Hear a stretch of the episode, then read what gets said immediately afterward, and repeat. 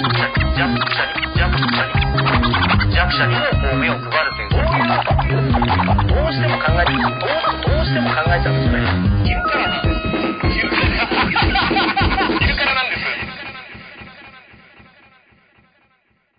はい、えー、ということで、えっと、皆さん、えっと、見えてますでしょうか？えっと、お昼具でも、時事トーク、ダースレーダーかけるプチカシマ。お茶飲んでますね。どうもこんにちは。いはいやー、ねまずねもう犬も、犬も抱いちゃってるからね、うんもう、もう、こう抱いちゃってますけどね。犬も優雅に、ステイホームでございますよ、もう。ねえ。あのー、見てる方にね、聞きたいのが、うん声聞こえてるかどうか問題なんですよ。そうね今人人がすごい減ってってるってことは声が聞こえてない可能性がある減ってってるこのご時世逆うんに聞。こえてるのかな？鹿島さん。あー、どうもありがとう。ん飲み物持ってきてくれた。あーありがとうございます。ありがとう、ありがとう。ありがとうございます。あのね。あ、聞こえてます。あ、聞こえてますか？聞こえてるってことはもうね、これ以上何も準備することはないんですけど。はいはいはいはい一応ね、あの、鹿あり島さん。がとう。はい。あの、ステイホーム、家にいろっていうことでね。そうですあの、お茶、あコーヒー、ブラックと甘みがあるやつが、じゃあ、ブラックいただきブますか？ラックを、えーとはい。ちょっとね、ありがとうございます。じゃあコップに。ねやっぱり僕もね、この、ヒルナンデス出たかったんですよ。この、ありがとう。ヒルナンデスにやっと出れたっていう。いや、もうそう、これがね、あの、新しいヒルナンデスの形なんでね。だから番組名は今日は昼からなんですにする、昼から、昼からなんです。昼からなんです。昼からなんです。あありがとうございあの、ます。ちょっとね。ありがとうございます。もう本当に。うんいただきます。あのはい、お茶を飲んでいただいて。あれでもね、あのーあ、美味しい。うん。まあ一応この動画ね、あのーこの切り方で言うとギリギリ僕が星野源だとすると、あの、首相が鹿島さんっていう。そうですよあの、ここでちょっと背を引いてもらえればね。はいあこう、こうこういうふうにね、引いてもらえれば。これもね、うん首相官邸に利用してもらいたいですよね。うん新しいコラボの形としてね。そう。うん。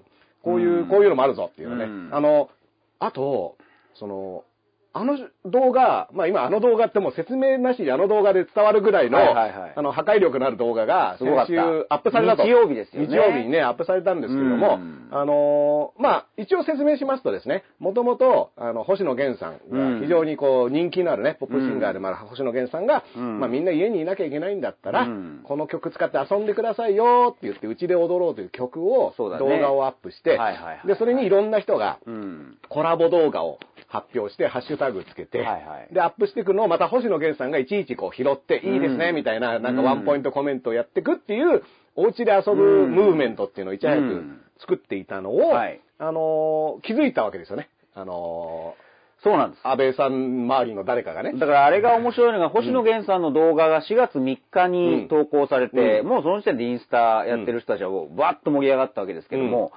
親父会という広い意味で見ると、ん例えば朝日新聞がですね、うん。4月11日の夕刊に、うん。こんなのがインスタグラムで流行ってるぞっていう記事をアップしたわけです。はいはいはいはい。で、首相の動画も4月12日で、うん。撮ったのが11日っていうことでしょ、うんだから朝日新聞にしろ首相官邸にしろ、んおっさんたちに届くのは、だから1週間ぐらい間があるってことやっなんですね。インぱこれってあスタで流行ってるものってね。のコロナウイルスが2週間かかるっていうのと似たぐらいの似た関係がありますタイムラグがあって。あの、1週間後に症状が出るわそうけですね。なんですよね。えーだから発病した発病したのが一週、あの、まあ、一週間から10日うんすると、親父に発病したっていうのが、あの、絵に現れただからどうやら佐伯さんっていう方ですか、うんあの、今井さんのまた下の、まあ安倍さん周りのね、うんうんあの方が40代半ばぐらいなんで、まあ直撃なんですね首相官邸で一番ヤングだと思われてる。こいつが言うんだったらやろうと。うん。そうらしいです。だから、で、実際、あの、マスク2枚うん配れば、布マスク2枚配れば、うん不安がパッと消えますと進言したのもその佐伯さんらしいんで。これね、マスク2枚で不安はパッと消えますっていうのは、今年の流行語大賞にね、そうです今ノミネートされてますから。いやー、だから、あのーマスクから10万円、30万円、いろいろ変わってますけど、僕はまだマスクの中にうんうね、ん。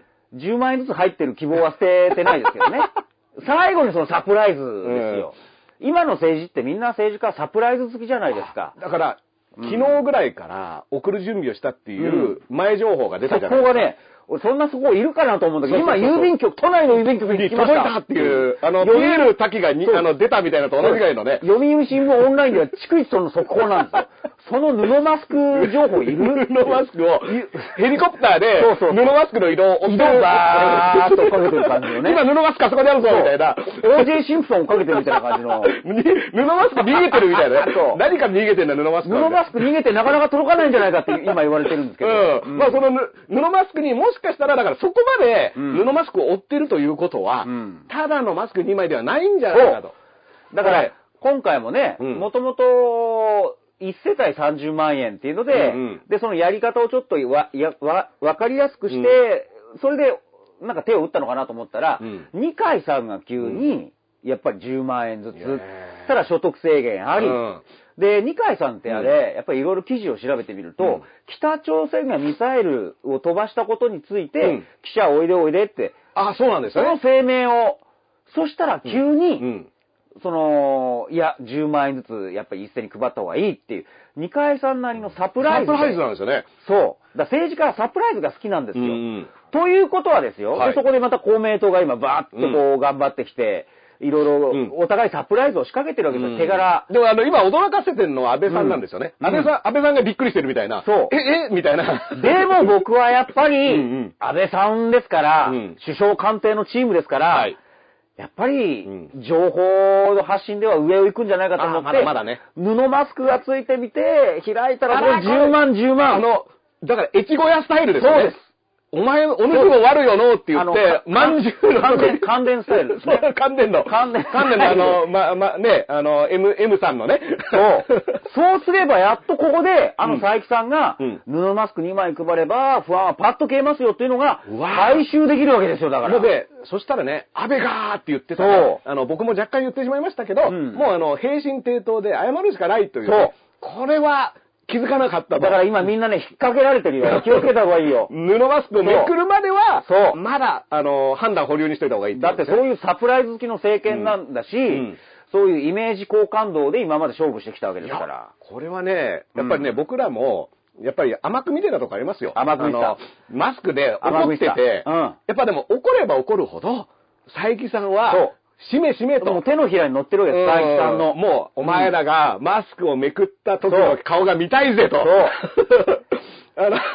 今もう、官邸はもうクスクスしてますよ、もうね。あありがとうございます。あ、宮ンさん。宮ンさんがね、あの、いつも書き起こしてあーくれてどうもどうものありがとうございますありがとうございます。あの、スーパーチャットで投げ銭をいただいたんで、すごいですねちょっとシステムをね、あの、鹿島さんがね、これ初体験ですよ。はいはい教えてください YouTube ライブ初体験なんで、実はこれチャットの中でスーパーチャットっていうのが、チャット欄の一番下にあって、そこで投げ銭ができるということですね投げ銭ってよく聞くんだけどね投げ銭っていうのはね、あの、お金をね、払えるんです。その場で。あの、面白いと思ったら。これ布マスク2枚投げるとかダメなんですか？布マスク2枚は、えっと、一応だから、んん260円でしたっけ？260円260円入れれば、マスク1枚っていう換算をあ番組の方でも、あの、しますんで、もしマスク1枚投げたいって言ったら260円みたいなね。あの、ちなみに、えっと、これは、実はこの番組はうん。CM スポンサー等がついていないということで、はいはいはい。あの皆さんがね、うん。これはね、あの、広告主ですから、いいですねね。あのひ昼からなんです。そうそう、昼からなんですっつって、ねしかもね、皆さんのおかげですっていうね、あの、トンネル抜けたら雪国だぞみたいな、そういうスタイルなんで、そうですあの、ね、スーパーチャットで投げ銭いただくと、うんこれがね、そのまま、そのまま綺麗に抜いたり抜かれたりがほぼないまま、えっ、と、鹿島さんと僕に、の手元にこう、ピュッと、ね、行くという、ね、わかりやすいやつですから。じゃあそのシステムをどんどん利用していただければいいわけですね。あありがとうございますね。まさひろ秋元さん、250円。えっとね、250円だとマスクが買えないっていうね。もうあのー260円だと買えるっていう。もういちいちありがとうございます。こんなんいただきまして、もうミルクボーイの漫才の初めの部分みたいな。そうなんです。あの、導入部分にね、ありがとうございます、ありがとうございますから、言ってから、あの、お母さんが何を思い出すかってね。でも、ダースさん、ちょっとここ来る時もちょっと話したんだけど、はいやっぱり今この時期、うまあみんなピンチだと思うんですよ。はい特に発信する側もね。うんうんでも逆に言えばこういうことが、うんもうこう、ダースさんもう手軽にというか、すぐやろうともできる。そうなんですよ。で、媒体としてはもちろんテレビもあるし、ラジオもあるけど、んこれ何か面白いのやってないかなっていう選んでる側からすれば、まあ選択肢の一つに入れてもらえば、そうなんです。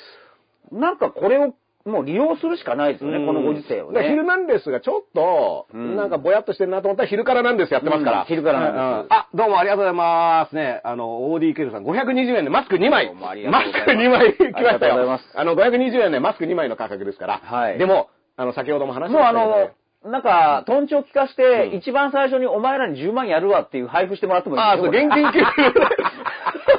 一人10万ずつで一人10万、20万やるわみたいなね。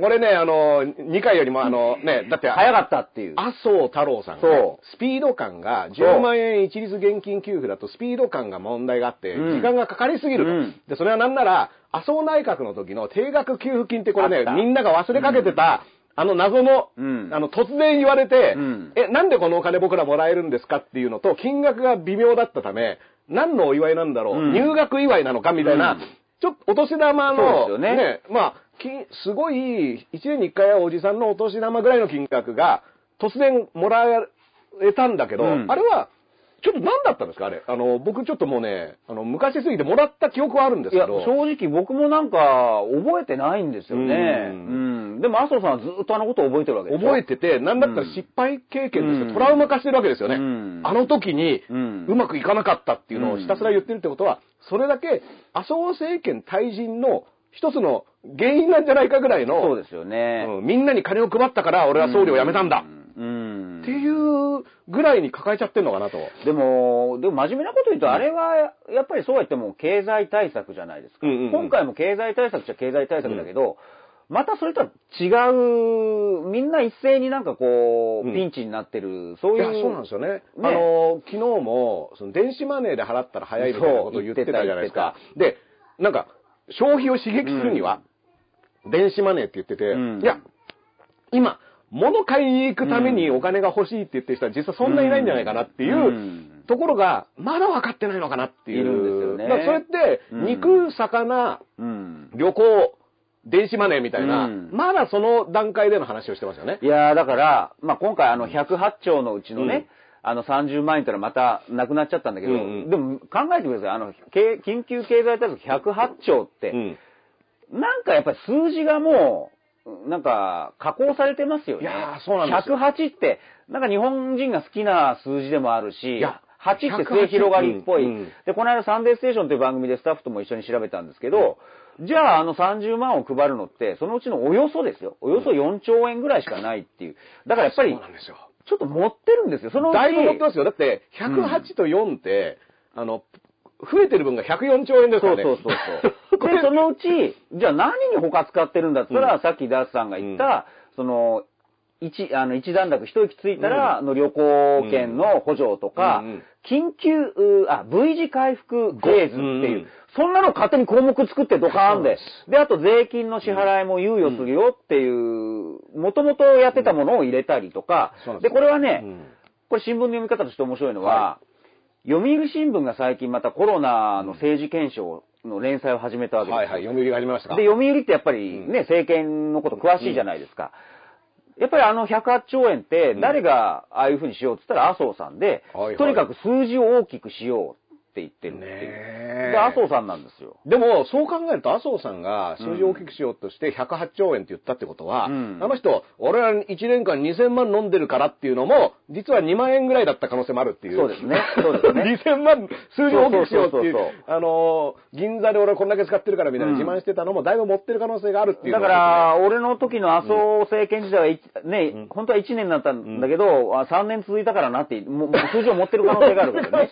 なんか、だから、時系列がずれちゃって、そうそうそうそう。ん。これどうしよう、あのみんなね、官僚が慌てて、麻生さん3年って言い始めたから、そう3年もやってねえぞっていう。うん2020年をそうそう。2回数えることにしようとか、なんかそういうことを始める可能性がありますよね。ちょっとカンナオ時をちょっとずらしたりなんかしてね、こうね。カンナオと短くしたことななかったことにして、こう。晴れ山時代とかなかったことにして。悪夢だから、そうそう。民主党時代は悪夢だから、なかったことにして麻生さん伸ばしたことみたいなね。うん。悪夢をさらに伸ばすみたいな感じの、あの、そういう改ざんが行われてるかもしれないですよね。いや、でもね、108の数字の見立てが、うん。今、あの、高島さんに言われるまで僕ぼーっとしてて、うん。確かに日本ではね、うん。煩悩の数がそう108ですから、そで、これを追い払うっていう、うん。なんかそういった、なんか、日本会議的な発想がね、で、8ってなんか数字もなんかね末広がりで、末広がりのね8の。なんかたくさん出してもらってるイメージがあって、うん。だからそこにこだわってるんですよ。景気がいい数字っていうことでうん。108なんですよね。で、実際緊急事態宣言出たのって、あの108兆の経済対策とセットだったじゃないですか。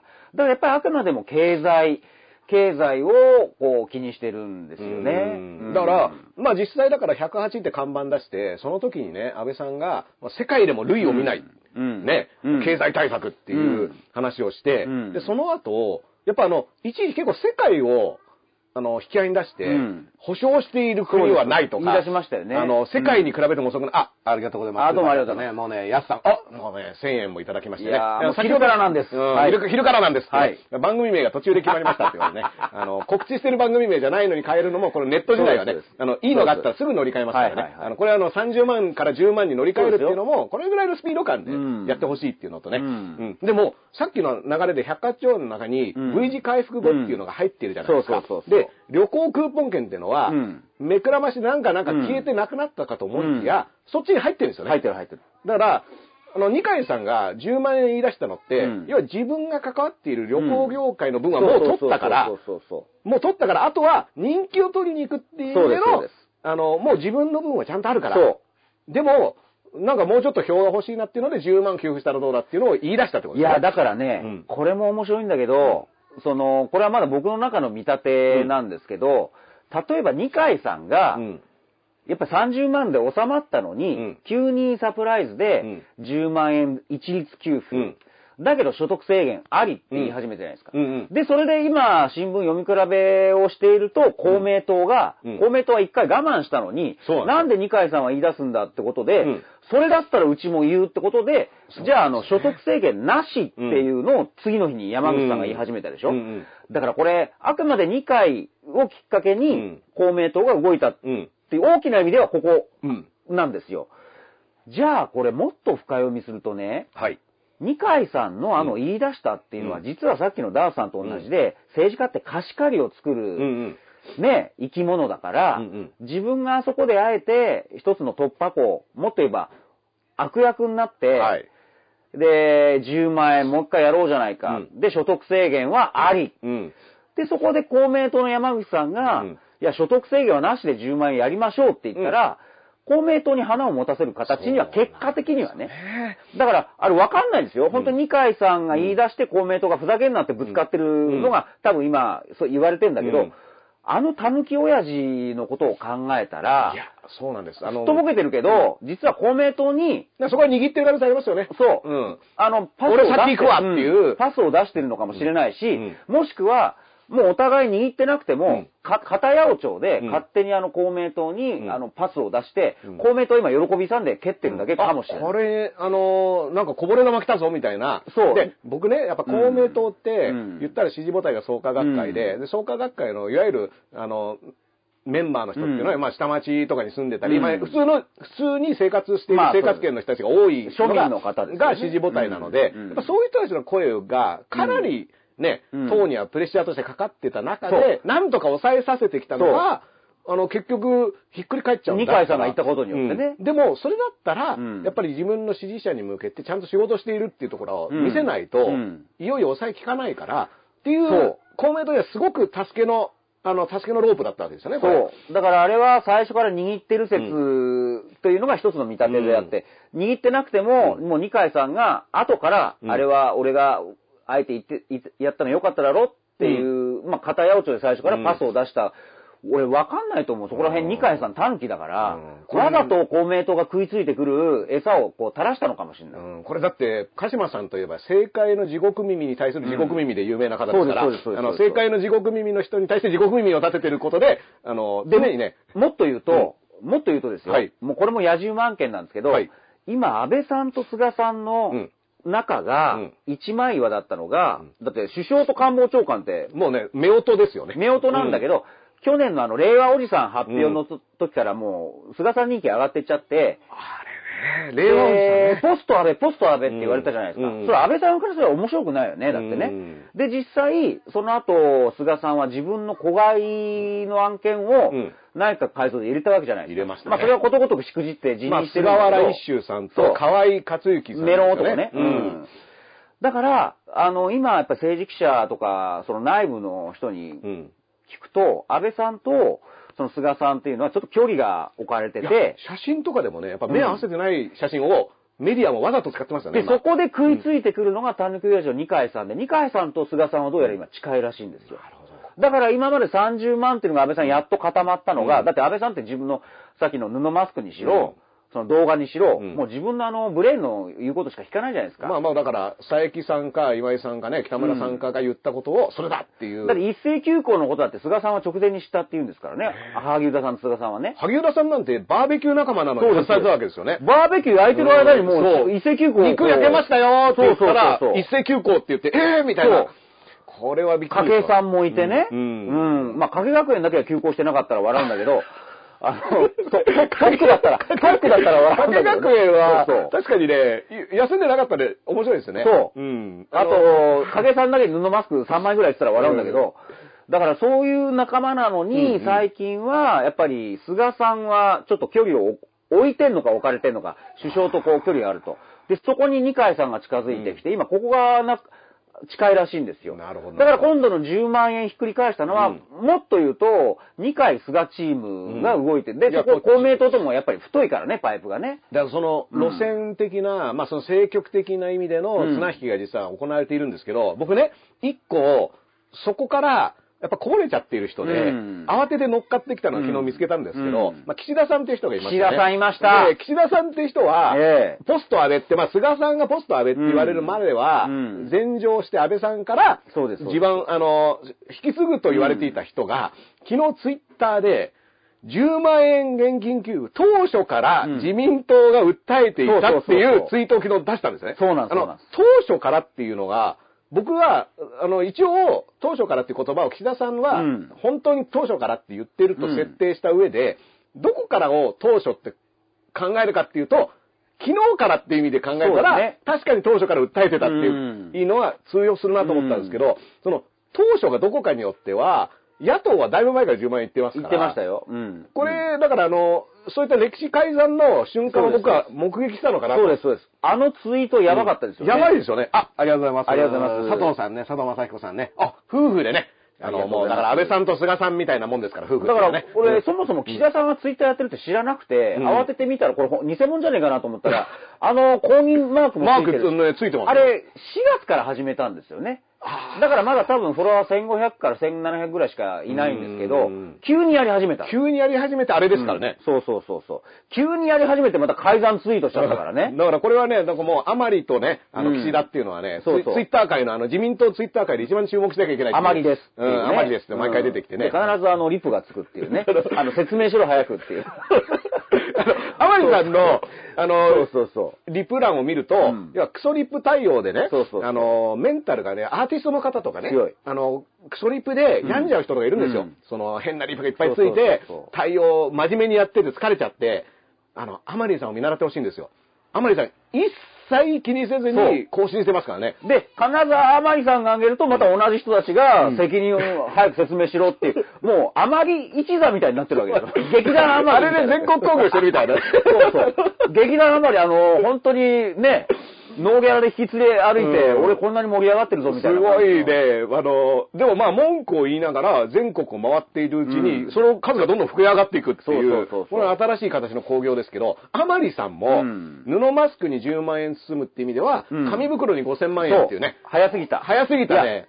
そう、だからダースさん、ちょうど1週間ぐらい前かな、毎日新聞で、あの、河合夫妻、はい。あの、広島のうん去年の参議院のね、うん。広島選挙区の、あれで今問題になってるじゃないですか。はいはいはい。で、やっぱり、内側から証言が出ちゃって、夫の方の河合克行さん、だから奥さんの選挙応援を、まあ、仕切ってるんまあだだけど、から選挙本部長だったわけですよ、な対策のね。うん。で、地元の議員かなんかが証言したのが、とにかく30万円をはいポケットにねじ込められたって。こあらの、この配布は早い 早いですね。で、しかもあの時ちょうど30万どうするで、もうみんなやいのやいのやってて。一現金給付が30万で、もらうハードルが高すぎるって言ってね。で、あの、あのスクープが出て、あの間の悪さ。さ こっちの30万はそんなに早く配られてんのかっていう。だから、言ったら僕らも安倍さんじゃなくて、河合さんに30万くれって言いに行けば、そうすぐポケットにねじ込まれてたっていうことですね。だから僕は本当にあの自民党人気上げるん回復策としては、うん河合克行さんを、もうコロナ経済担当特命大臣に特命大臣にして、うん。西村さんの代わりにね、そうそうあの、河合さん、あ、またね、あの、投げ銭いただきました。ありがたいです。ありがとうござ昼からなんです。よろしくお願いします。昼からなんです。昼からなんですね。これね、はい。えっ、と、カス、キャスさんとね、ああ、そうですか。いつも二人をフォローしています、カナダの方ですね。ええカナダからね、えっ、と、投げ銭していたこれすごい。カナダから届く。カナダでは昼なんです見れないからね。そうなんですよ。この昼からなんですよ、カナダでは見れるっていうことカナダでは。は、しかも昼ではないっていうね。そう 夜なんです夜なんですなんです深夜番組ね深夜番組なんですけど、あのーまあね、えっと、世界中からね、世界中に昼なんですに変わってね、素晴らしい。昼からなんですをね、あのーありがとうございます。お送りできる。でも、その30万、河合克行の30万が、うんこれ、そこまで配布できるんだからね。ね。あのーで、もともと、あの広島ね、うん多分この、もう一回整理しますと、はい。なんでじゃあ河合杏里さんっていう、もうド新人ですよ、だって。今まで奥さんだったんだから。そう。あの、ちょっとね、顔の系統が、うん昭恵さんに似てる人なんですよね。あの、ちょっとキリッとシュッとした感じ、昭恵さんの話はこの後ゆっくりやりまはい。すから。いや、ちょっと、欲しがりません、勝つまではのね、気持ちでいかないといけませんね。今ちょっと欲しがっちゃいましたね。だから、河合、なんで河合愛理さんを立ったかというと、ん広島には、もともと自民党にはい、一つ、一人いるわけですよ。保守王国、広島なんですよね。だからもう自民党はもともと強い。そう。うんで、大義名分としては、じゃあさらに一人っていうなんだけど、実はこの一人のおじさんはいが、安倍さんをずっと前から批判している自民党内では珍しい人だったんですよね。まあ、古参のそうですそうです方で、もう安倍なんか知らねえよと。あ、またね、あれ、2000円とね、これまたね。ありがたいなありがとうございます。放送持続化給付金。ありがたいなもう給付金ありがとうございますん昼からなんですよね。はい給付金が随時募集。で、まあその、だから、河合さんそう河合が広島の地盤はだからもともと自民党を持ってて、そうで、そこを反対なのに、うん。かあえて立てた。うんだから、広島の地元の県連とかすると、うんえっと思うわけですよね。うんでもう、立てのは戦いをしてたんですかね。首相、首相案件、うんまあ首相と菅さん、うん官邸からの刺客で河合杏里さんが送り込まれたわけです。なぜなら、自分を批判する奴が、もう、広島ででかい顔してるのは、同じ自民党とはいえ、そ俺の悪口を言う奴が、でかい顔してるのは許さんと。う。で、そこにえー送り込まれた資金党本部からというのは1億5000万だったんですよね。1億5000万が、だから、ポンと出るんですよ。10倍ですよ。うんだからまあ、これは別に自民党のお金だから違法じゃないんですけど、うんまあ、それぐらい10倍の資金力をかけて、これ10倍っていうのは要はうん、各、各地で選挙、あのー参院選に出てる候補に自民党から出てるお金が1500万ぐらいなんですね。あの、各候補には。そうそうそう各候補には1500万出てるのが、河合杏里さんだけ、10倍の1億5000万が党から出たと。だから同じやつ、同じ自民党のおっさんを落としたいからなんですよね、絶対。ということはですよ、うんやっぱりその、すぐに給付できるわけですよね。1億5000万もポンと出たんですもんね。そう。でで、1億5000万もらったら、やっぱり資金が潤沢だから、それは30万地元のやつにポケットその1にねじ込む億5000万から、そう。河合克行さんが30万をみんなに配って歩いた。だから、あの気持ちを忘れないでほしいんだ、僕は、本当に。だって、うん。なんだったら、あの、選挙の運動員の方にも倍額払ってますからね。そうです、そうです。ウグイス城がね。ね、倍額払って、まあ、うんそれで問題が発覚したんですけども、うん。まあ、要は、金ならこっちにあるから、うん。そう同じバイトすんだったら、うん。こっちで働けやーって言って、そうそうそう要は倍額出して、いいやつを集めようとしたと。これね、だからこれ本当に嫌味でも何でもなく、うん。一つの緊急経済対策として、うん。ここを重点的うん。に資金を投入しなくちゃいけないって言って、実際1億5000万入れたわけですよね。そういう、あの、今までの、勝ちの経験というのは、勝利の、うん。あの、記憶っていうのはあるわけなんですよ。だから、安倍さん、あなたちゃんと勝つ方法知ってますよと。そうそうそう。あなた、河合杏里の時にやった方法を今使えば、で、実際参院選の時はそれで勝ったわけだから、確かにね、勝ち体験してるわけですからね。そう。その、あの、ここ一点、うん。一点突破で、ここを重点的にもう資金投入しろっていう、もうあの、去年の夏やってやるんですけどね。ね。。だから、それを今回のコロナ対策で、うん。その方法を使って、うん。ここにお金を入れればっていうのを、うん。あ、またね、あの、2000円いただきました。あーどうもありがとうございます。桐生さんね。ありがとうございます。あの、えっ、と、ちなみに、その河合克行さんで送り込まれた河合杏里さんの、河合克行さんっていうのがそもそもその菅さん子飼いのね、はい。そうなんあの近い人だ、近い人で、うん。で、そういった意味ではその時点でのうん。安倍さん、菅さんっていうのはチームとして、そう、まだね、うん。コンビ万全のチームだったんですよね。コンビ芸をやっていたわけですよね。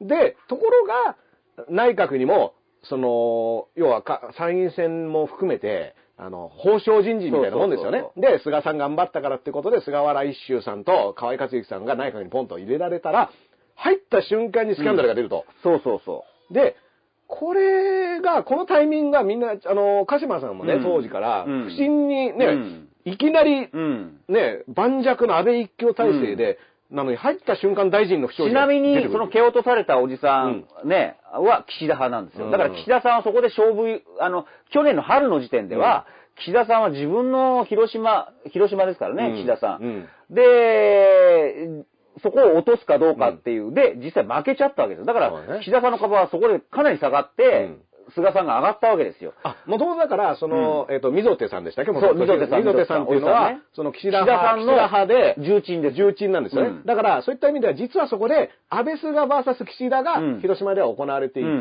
岸田はもうそこで負けちゃってるわけですよ。負けちゃってるんです。うんだその時点では、もうポスト安倍ってこんな自分の広島の選挙区すら勝てない、うん。古文を勝たせられない岸田さんってダメじゃねえか、うんあの、党の看板としてっていう、うん散々だったんです。去年の参院選終わった直後では。うんで、菅さんは登る一方。うんだって、アウェーでも勝てるっていうことだ。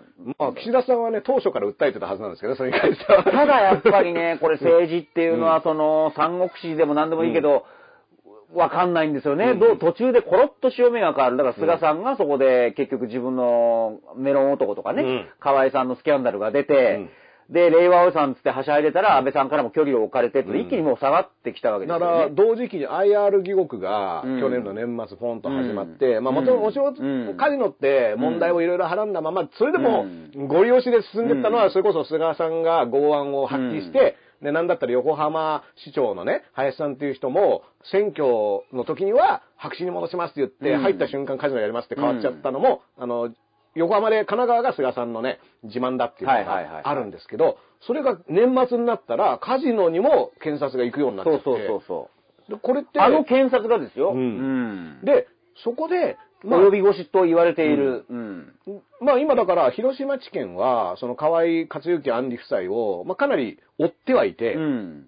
なんだったらもうその30万ねじ込んだっていうところまで行ってるわけで、うん。これは、もしこの二人を捕まえるっていうことになれば、うんこれも、菅さん案件うにん。完全にもう検察がもうストップをかけてるっていうのが見えてくるんですよね。うんうんうん。で、まあそれで、まあ菅さんはだから、今すごくおとなしくなっているのと、正直その、前まではね、あの、望月磯子さんとのバトルはいでもう悪の象徴みたいな今もうそういう目立ち方すらしてないですもんね。うん。布マスクつけてませんもんね、菅さん今ね。あら、これも、あ、意思表示アベノマスクつけてませんもんね。マスクつけてないですね。うん。アベノマスクね、今日ね、放送前に届いてればね、そうです放送で10万円入ってるかどうか確認できたんですけど、まあ、だから、結局なんで今菅さんとかの話になってるかというと、その二階さんが突然言い出した。うんで、公明党がそれに勢いづいた。うんで、実はあれって、なんか公明党へのパスだったんじゃないか。うんうんうんもしくは官邸に対する、なんか一つの、うん。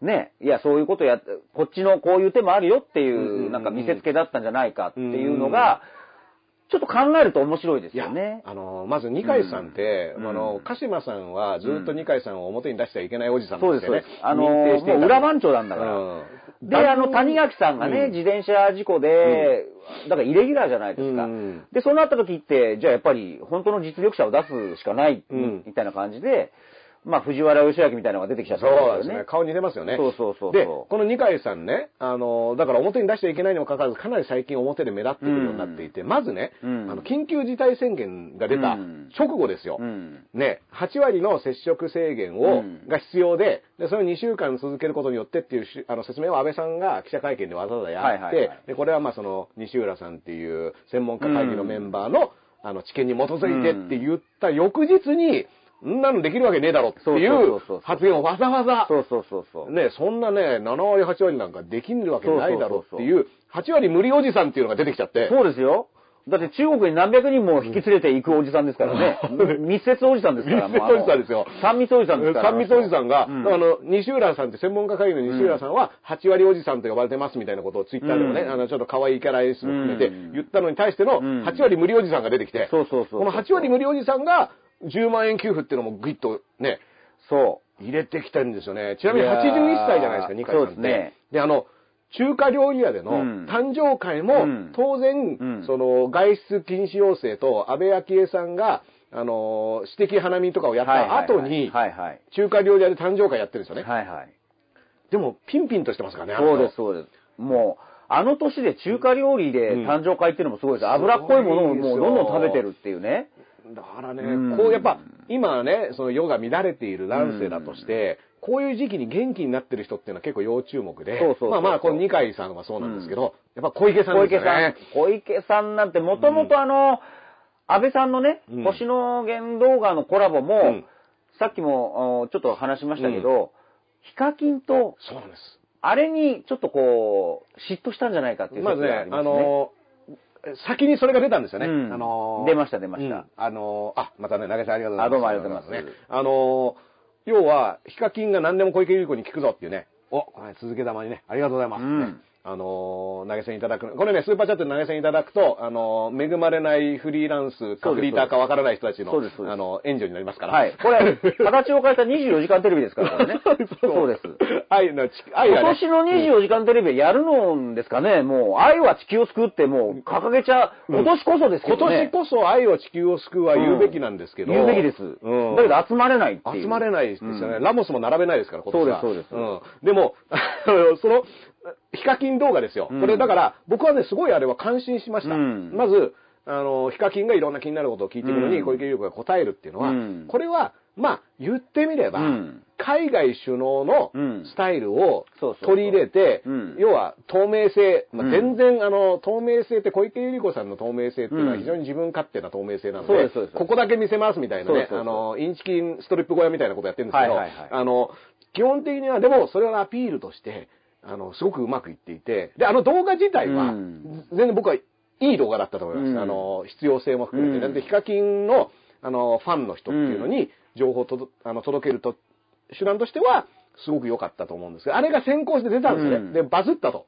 そ見事だっていう話になってからの、星野源う。うんで。すもんね。だからそこは、うん僕はやっぱりその、まだ肌感覚というか、何をどうやればいいのかっていうのは小池さんの方がうん。したたかですよね。うん。まだその星野源の動画がバズってるらしいから、これコラボっていうその、うん。その危なっかしさ、うん。やっぱり周りにおっさんしかいないっていうのと、まだ小池さんのその皮膚感覚、肌感覚、だからそこはやっぱりあのヒカキンの動画って、まあネタにはするけど、批判はできないじゃないですか。あんまりだからそそういった形の炎上はしてないですよね。うん。うん。だから、あの、受けるとかはあっても、怒ってる人あんまりいないっていうね。そううん。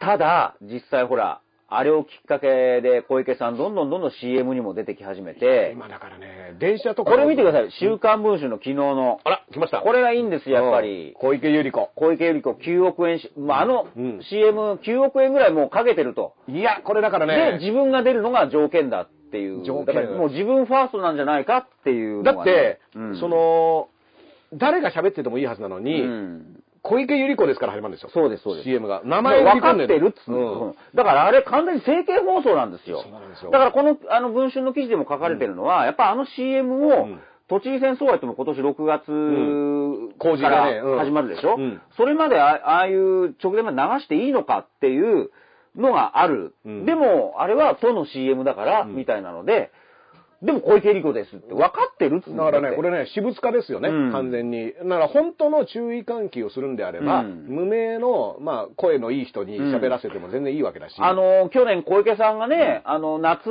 暑いのをしのぐに、うん。この日傘を、日傘やりましたね。あの職員のおじさんをやらせればいいわけですよ。あの人だってあそこでかなりね、顔を間違った売られ方してるんで、挽回させてあげないとね。絶対あの人にもしですよ、お子さんがいたら、お前のた父ちゃん日傘かぶってるっつってね。これあの、安倍さんがあの、涙ぐましいね、うん。あの、自衛隊の子供みたいな感じで説明するパターンですもんね。そうですそうです。あの、日傘をかぶせてるおじさんだろうって言だっっていじめられるかもしれないあれだけ日傘が有効有効って、自分で一度もかぶってないんですから、だってあれ。うん。ね、あのー、あのおじさんを使ってあげるとか、まあだから、使ってあげればね、だからそういった時に、やっぱり字が出るというか、そう。結局、見えちゃうんですよ。うん、僕だから、あの、最初の記者会見で3密を出した時も、うん。緑緑のプラカードを使って、うん。自分で出したじゃないですか。緑でしょしかも。うん。うん。で、あの、プラカードを出してる写真がその後やっぱメディアでふわって出るんですよね。うんだから、あ、ありがとうございます。ね。あの、それってもううん選挙活動ですよね。選挙活動ですよ。で、もちろうんん、やってることがいいことであれば、うんうんその、まあ、とはいえ批判するのも、まあ、うん今はいいことやってくれてるんだからいいじゃねえかっていうのは、うん。今年は僕はね、うんあの、いろいろいいことをやってくれるのはいいんです。うんただ、忘れないでほしいのはそ、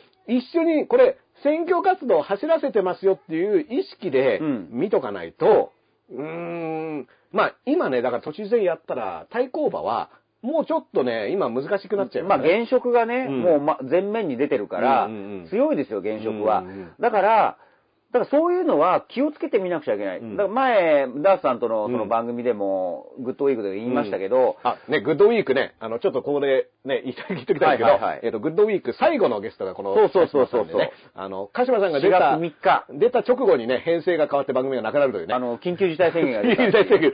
もうね、鹿島さんと時事問題の扱う番組をやると、まあなんかあの、スパッと終わることがあるっていうことで、昼からなんですもんね、今見とかないとそうそうそうそう。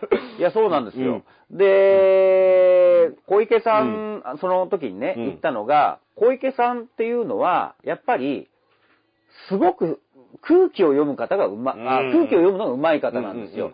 うんうんで、2000、あれ3年か4年かどっちかだったけど、イラクの人質そうですね。3人ね、うん。あの時小泉さんが首相で、自己責任、自己責任って、なんか世の中がそういう方向になっちゃったじいま。だにだから、結局、あの時の空気が今に繋がっちゃってますよね。で、2年前だからね、あの、安田純平さんでしたっ純平け、が、あの、人質でまた帰ってきた時も自己責任、自己責任ってあったじゃないですか。じゃあ、この自己責任って久しぶりにまた相変わらず巻き起こるんだけど、これ政治家で言い出したのは誰なんだろうっていうので、その2004年3年ぐらいのはい。新聞、あのと、うん。人質3人事件の、うん。調べてみたわけですよ。はいはい。で、俺、てっきり小泉さんが唇を切ってるのかと思いきや、小池さんなんですね。だからさっきの二階さんじゃないけど、うん小池さん自分が言い出すことによって、小泉さんがうん、なんかこう、そこに乗っかれるというか、楽になれるわけですよ。うん。だからその空気をうん、今親分ボスがうん。言ってほしい、求めてるのは何だろうっていうのを求めるのが、あの、鍵分けるのがすごく上手い人でで、もともとあの方って、うん。えー日本新党ですよね。そうですよ。細川森弘さんに可愛がられて、で、その後新生党、新進党か、うんえーなんか小沢一郎さん、結構点々としてるんじゃない点々と、だ、うん。というのは逆に言えば、その時々の一番偉くなりそうなやつを嗅ぎつけるのがうまい。ん。で、安倍さんと自民党にも入ったじゃないですか。ということは、やっぱり急に今は都民に対して、ものすごくこう、媚びを売れば、うん。あの、いいことを言ってあげれば、うん。あの、自分の支持が上がる、はい。株が上がるっていうのを読めてて、都知事としてはそれはいいと思うんですよ。いいと思うんだけど、でもこれ何回も言うけど、あの3連休前の時の、ね、今一番あの感染者が増えてるのはあの3連休緩んだからってうん。言われてるけど、あの時小池さん何も発信弱かったですよ。弱かった。っていうか、なかった。僕、ずっと気になってたんですよね。うん。その、こんなに、うん。あの、騒ぎが大きくなってるのに、ずっとステルス飛行してるなっていうのを、なんで小池百合子はうん。何もメッセージを出さないんだろうっていうのが気になっていて、うん。それが、くるっとね、うん。これはもう、あの、陰謀論でも何でもなく、タイミングとして、げもう、ピタッと五輪延期決まった瞬間なんですよね。そうです、そうです。五輪延期が決まった瞬間に出てきて、いきなりロックダウンって言葉を使って、これはちゃんと覚えておかないと、それまでね、あの、要は、2月とか最初の感染者が出たのは1月ですよ。うん1月から2ヶ月間はうん何もやってなかった。うんなんならオリンピックでやりますって言ってて、そうですそうです3月の頭も、はいオリンピックはやるっていうことを小池さんも言ってたわけですよね。いや、あの、その話出ると思ってね、うん。僕も昨日改めて、その3連休前の新聞をちょっとチェックしてきたんですけど、はい。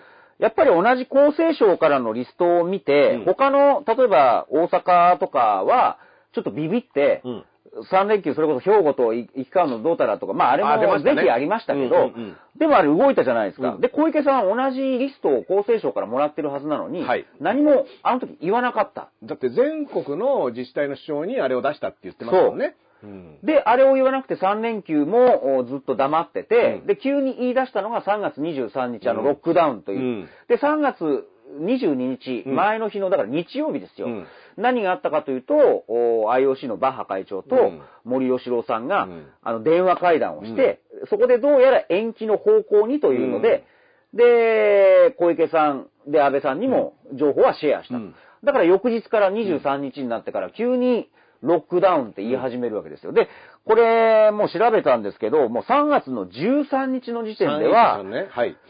小池さん中止という選択肢は全くない。全くないやる気満々で言ってるわけですよ。オリンピック中止という選択肢は全くないっていうのが3月13日の、まあだからその時の状況、データは手元にあるわけですよね。うんそのコロナはこういうことになってて、うなんなら世界でこういうことになってで、3ていう連休の前に改めてデータももらってるはずだし。もらっていって、その判断として、いや、オリンピック行けるっしょと思ったってことは、これもう間違いない。そう、だからあの3月13日に中止という選択肢は全くない。全くで、そのないですよ10日後にロックダウンの恐れが、うんロックダウンしなきゃ、みたいなことを言ってるわけですよ。だから10日間ですよ。10日で、うん全く時代が180度近く変わったっていうことが、まあそもそもその判断180度そこで変えるっていうことは、ど、何が根拠としてあったのかっていう、その、うんロックダウンの直前に3月13日と劇的に何が変わったのかっていうのも、これは説明責任として透明性でね、ヒカキンに対して答えるんであれば、そうなんそうなんあの、都民に対して答えてほしいところで、なんだったらそこで、やっぱり感染が広がった可能性は全く否定できないというか、むしろね、その3連休は非常に大きかったんじゃないかと言われてますからね。そう、今まさにその影響が出てるわけでしょ、うんで、安倍さんも安倍さんなんですよ。あの週の土曜っうてん、記者会見しなかったんですよ、国民に向けた。はい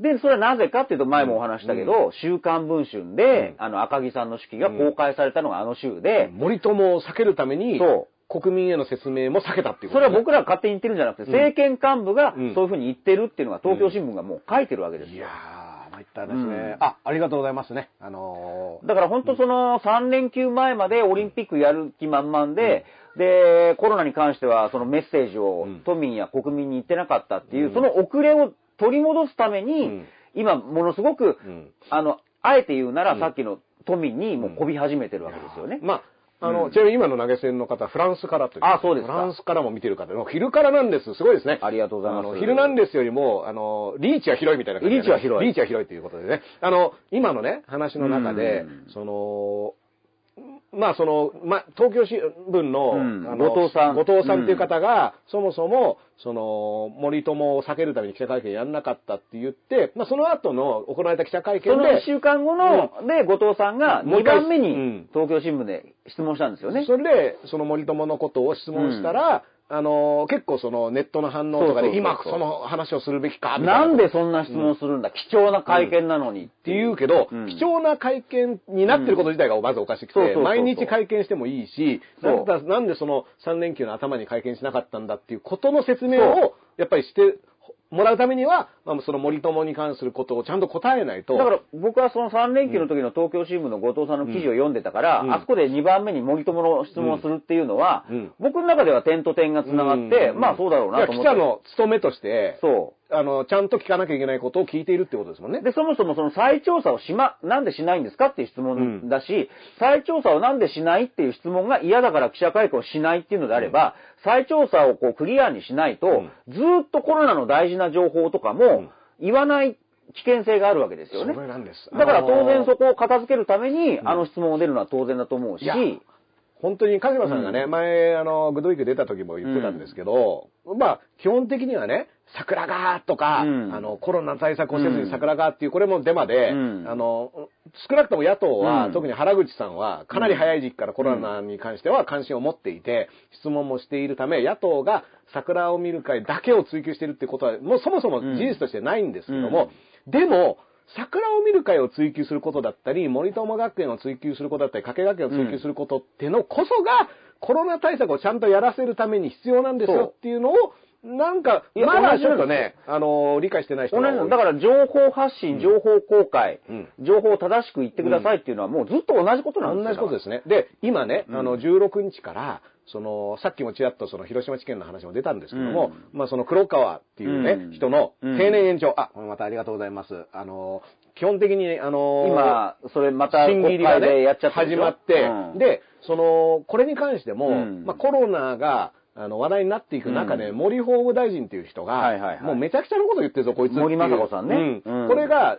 結構話題になっていて、うんで、全く結局、その後もちゃんとした説明はできてないどころか、うん。うんまあその、あの、言った言わないみたいなこととか、その、まあ、とにかく問題含みで、な、なんでこれで、あの、検察の定年っていうのは延長できないっていうことすらも、そもそも国会答弁でなされているにもかかわらず、そうそうそう。かいあの、解釈を変えたっていうことになって、しかも、もともと法案提出した時には、法案提出した時には定年延長が入ってなかったのが、それも法改正の内内容を変えてまで定年延長させようとしているっていう、まあ、問題案件なんですけど、うん。まあ、これに今、審議入りが始まっていて、うん。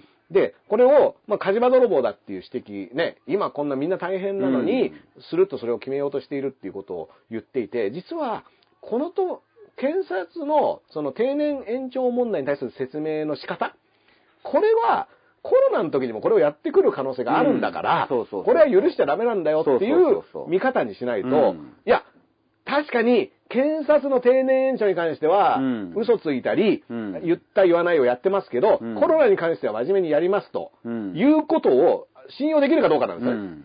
いや、そっちはちょっとね、あの、黒川さんのものはすいません。あの、ちょっとごちゃ、ごちゃっとしてますけど、コロナはちゃんとやりますからって、うん同じ人が言ったとそんしたら、なのなるわけがない。わけないですから、ね。わけない、そんな。うんだから、これは同じ問題で、それは桜を見る会も森友も賭けも全部同じ問題で、だからよく急に、その、ダメになったみたいな。うんあの、いや、安倍さんこういう時ダメじゃんって言ってるけど、うんいや、こういう同じだから時ダメなんじゃなくて、今までずーっとダメだったのが、うん。ただ単に同じですよ、あの言ったら。だからもっと言うと、さ森かけ桜を見る会が、もし小さなこと、うん。そんなち小さなことやるなよ、みたいな論調がありましたけど、うん。でもそんな小さなことですら片付けられないものが、うん。大きな危機が来た時に、うん。同じ振る舞いをするに決まってるんですよ。いやそうなんですよ。れはもうずっと言ってましたからね。うん。だからで今まさにそういうことで、しかも迷走してるわけでしょ。うん。で、か官邸とかは SNS とかを一生懸命見てて、うん。その、とにかく好感度を下げたくないから、もう文句を言われたら変えるっていう、うん。そ政策論争でもないらしい。ね。ね。好感度だけでスイッチしている。だからもう今迷走してるわけですよ、だから。だから好感度がどこにあるかもう、あの、探知することができなくなっちゃって。てだってこれ、同時に出たニュースで、うん。このタイミングでですよ、うん。この108兆円がうんぬんっていう話をしていて、どこにお金を使うのかって、マスクに466億円使ったっていうタイミングで、外務省にうん。24億円投じて、うん海外の PR を、あの日本に対してのイメージダウンになるようなのを是正するっていう予算をつけていて、うん。え、何その好感度だけを気にしてそこに、海外で日本が悪く言われているのを、いや、そんなことないですよっていうのに、お金を当てるっていうよりは、うんそれじゃなくて政策自体をちゃんとすれば、うん別にそれは海外でもちゃんと報じてくれるわけだから、うんなんでその PR だけなんだろうってだから僕は当然首相官邸だから、うん政権チームだから、うんいや、好感度を高める作戦、戦略はうん全然あっていいと思うんですよ。うんで、SNS 戦略頑張るっていう。うんただ、それって表営業と裏営業だったらあくまで裏営業的なものじゃないですか。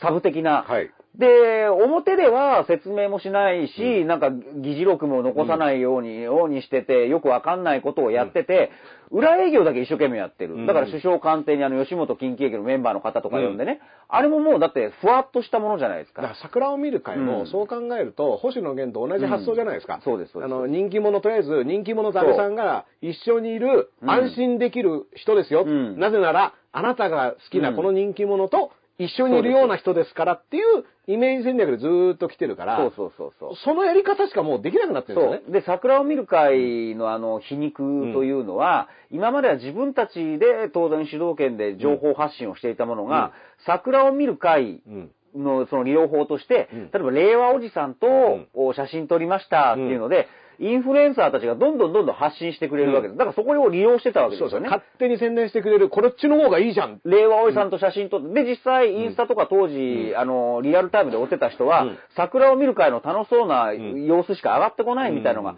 やっぱり言ってる人いたんですよ、僕は。後から聞いたら。うんで、そこまではまあ、目論見通りなんだけど、うん。皮肉なことは、うん。やっぱり官邸側からとって、インフルエンサーでも何でもない情報発信してもらいたくない人が、地方議員とかブログで、うん。安倍さんに呼ばれて、うん。こんなにあの接待していただきましたのを書き残しちゃったから、うん。で、これはなんでこういう、どういう権限があって、どういう功績があって呼ばれてるの、うん。っていうのがバレちゃったわけですよね。、それどころかね、うん。その地方議員ぐらいならいいんですけど、反社の皆さんまでね乱入してきて、なんだったらマルチ商法の皆さんがねあの、むしろそれを使って商い売しちゃろうたいななクラスターがいたわけですよ、あそこにね。うんで、これもう対策感が追いつかないみたいになってるのが桜を見る会の現状で、だから桜を見る会でクラスター対策も失敗してるわけですよね。うんそう言ってみれば。ほんとそうほんとそうんだから、今更クラスター対策っていうのをメインの戦略ですって言っても、うんいや、お前らそれもう一回下手してるじゃんっていううん見方もできるっていうことですよね。で、あと、んもう一つ言うと、ちょうど1年前、1年前はね、皆さんご、ご機嫌でしたよね。うんあの、元号が変わるっていうのでね。はい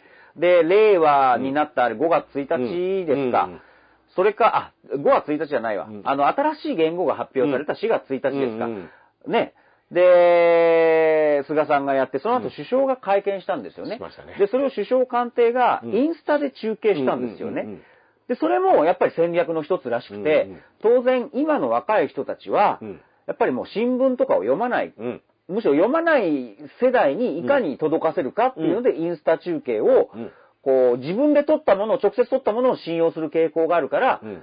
だからそこで自分の、あのーインスタライブをやったわけですよね、うん。中継をね。うん。うん。で、そこで安倍さん、あの演説の中で、うん。もしこの放送終わったら調べてほしいんですけど、うん。やっぱり、あの、今の若い皆さんは自分の力で情報を取るみたいな、要はちょっと暗に、うん。今までのメディアをちょっと当てこすってるわけですようね。んマスゴミメーっていうのをやってるわけですね。あの、今、ちゃんと自分の、あの、うん SNS を駆使して、うん自分の、で、この情報を見ている方たちに、うんあの、見てもらって嬉しいみたいなことを要約するとですよ。うんそういうことを安倍さんおっしゃってて、うんで、そうすると若者はちょっと、やっぱ嬉しいわけじゃないですか。うんそういう巧妙な戦略をやってたんですが、うんじゃあ大事な公文書とか残してんのかって話なんですよねいや。そこなんですよね。でも当然その行くつ行き着く先の戦略って星野源のあの動画にうんそれは乗っかってきますよね。乗っかってきましたね。うんだから、あのーね、星野源の動画も、うんあんだけこう、世間からね、バッシングが起きてるように、僕のね、うん僕が見えてるとこからだと、うあの、仲間のミュージシャンとかもすごい、普段温厚な人がだいぶ怒ってるみたいなのもうん、かなりあったんですけど、うんでも翌日の菅官房長官の会見では、うん35万いいねがついた。いいねをいただいた。いただいたっていうことは、うん。これはもううまくいったんだと。うん。だから、そういった意味では、その評価軸がずっと変わってないんですよね。うん、そうなんです。だから、あれも、うん。あの動画も、星野源の動画も、うん。多分首相官邸チームのあの狙いとしては、熱烈な共感とか支持はいらないわけなんですよ。むしろふわっとした好感度で、うん。あ、星野源の動画ともコラボしてるんだ、へえ、うん。だけで次の情報に行く。それぐらいの好感度でいいわけですよ。うん。でもそれって、実はふわっとした好感度ってうん、積もり、積もれば、うん後で聞いてきますからね。なんか安倍さんそういえば星野源と仲いいなとか、あの芸能人とかも食事してたなとか、だから熱烈な支持はいらないんですよ。だから、ね、いいねだって熱烈ないいねじゃないと思うんですよ。うん。多分、ああ、いいねっていう。おこういうことやってんだぐらいのね。そうそう、ん。でもそれが多分官邸にとっては、多分いい評価だとは、それは思ってるはず。想定してたのが、うん。だから今回だからその軽いいいねに対してのうん。重い悪いねがだいぶ出てきちゃったっていうのがあの、全く見えてなかったっていうことだと思うんですけどうん、まあ、あとは、まあ、その動画のことをね、あの、結構いろんなところで分析、解析してて、おおむねこう、いろんな意見は出尽くしたっていうのがあるんですけど、うんまあそもそもね、あそこで僕ね、うん安倍さんが、まあちょっとでも踊ったり歌ったりしてたら、ね。ちょっと違ったと思うんですね。そうだね。うん。あそこで、やっぱり、犬撫でてお茶飲んでチャンネル変えるっていう、この全く星野源と関係ない、そうそうその、リモコン変えたりお茶飲むリズムが、うんあの歌のリズムに合ってるとかね。うんだからそれぐらいワンだったらねうんもう少しやってたら、ちょっと笑っちゃうみたいなのもあって許されてたと思うんだけど。いやー、僕はね、どうせ星野源を利用するんだったら、逃げ恥とコラボすればよかったと思うんですよね。ねここに来てね。ここに来て逃げ恥ってなんか、なんか自虐ネタみたいじゃないですか。うん逃げ、逃げるのは恥だから役に立つ。役にいう。立つってね。もう逃げてる、もう自分で言っちゃってるよって自分で言っちゃっていう。るツッコミと、だったらまだよかったんですよ。で、100歩譲って。ね、あの、なんだったらそのケネディ大使ね、もうあの、帰ってしまいましたけど、うん。アメリカの日本大使のケネディさんも踊ってたっていうところで当時話題になりましたからね、あれは。そ。うそうまあ、でもね、そんなね、やっぱりこれはあの、今日ね、1時間半番組昼からなんですよね。うん1時間昼からなんです。半番組としてね、はい。あの、用意しているのも、やっぱりね、まあ、そんな安倍さんがね、うん。なんで、あの、自宅にいてくつろいでるように見えて、いやー。なんかくつろげてない感じなのかなとか。いやー、だからまた、スターが。そうなんですよ。発信しましたね。さあ発信の瞬間なんですよ。いや、この間ね、産経新聞が社説で、うん今のこの時代、んスターの発信が重要だって書いてたんですよ。うんうんスターの発信がどれだけ世の中を元気づけるか、はい若者を説得させるかっていう。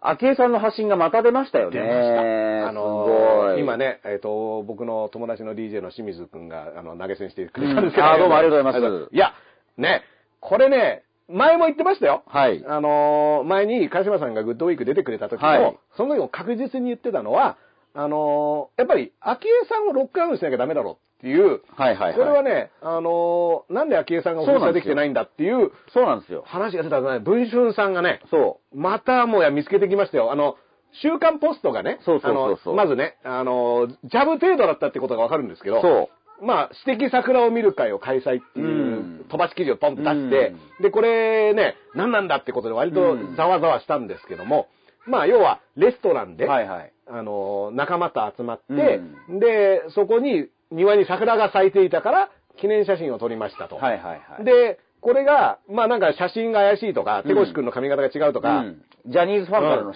指指摘があったんだようんそれもね。ありつつ、うん。まさかの、それを全部ひっくるめて、安倍さんが国会でね、そうそう。あれはレストランで、そうそその、要は自粛要請には当たらない、3密に当たらないんだという、でも当たるんじゃねえかっていう、あの、その後の説明で、うんうん。飲食業とかん。思いっきり休業要請などに入ってるから。だからあのレストランは休業してるのかどうかっていうね。そうね大事ですよね。これも週刊ポスト調べてほしいんですけど。うんうん。あの、レストランは休業要請、やっぱ、休業してたら、うん。安倍さんの説明と齟齬が出ますから、うん。本当はガンガンやってないとおかしいですよね。あこううちは大丈夫な店ですっていう設定のはずですから。うん。まあで、まあそれ桜を見ていて、昭恵さん何やってんの？ってって、これが3月のね、うん。あのあのね、あポストもね、なぜか日付は出してないんだけど、3月下旬って言ってまして、で、うんうん。他の媒体で、やっぱり参加した人がうん、3月20日以降って言ってたんで、まあ20日以降の話なんでしょうね。20日以降っていうことはですよ、うん。これは、あの、オリンピックが、うん。延期延期しないっていうのが、まあ緊迫感が増していて、なんだったらその、旦那の安倍晋三さんもね、はいはい。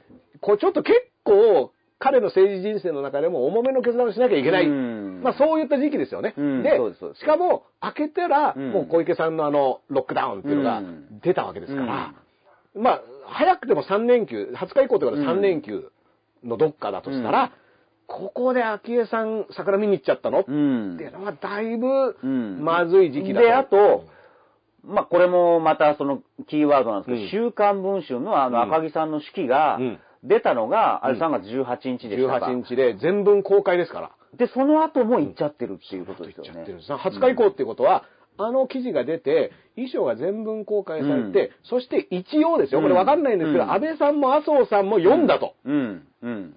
言ってるんですよ。うん。これね、だから、読んだっていうことは、まあ、あの、それを踏まえてうん。っていう状況だと思うんですけど、まあ、じゃあ、昭恵さんが読んだかどうかは、今のところわかわんない。からない。うん。わかんないですけど、うん。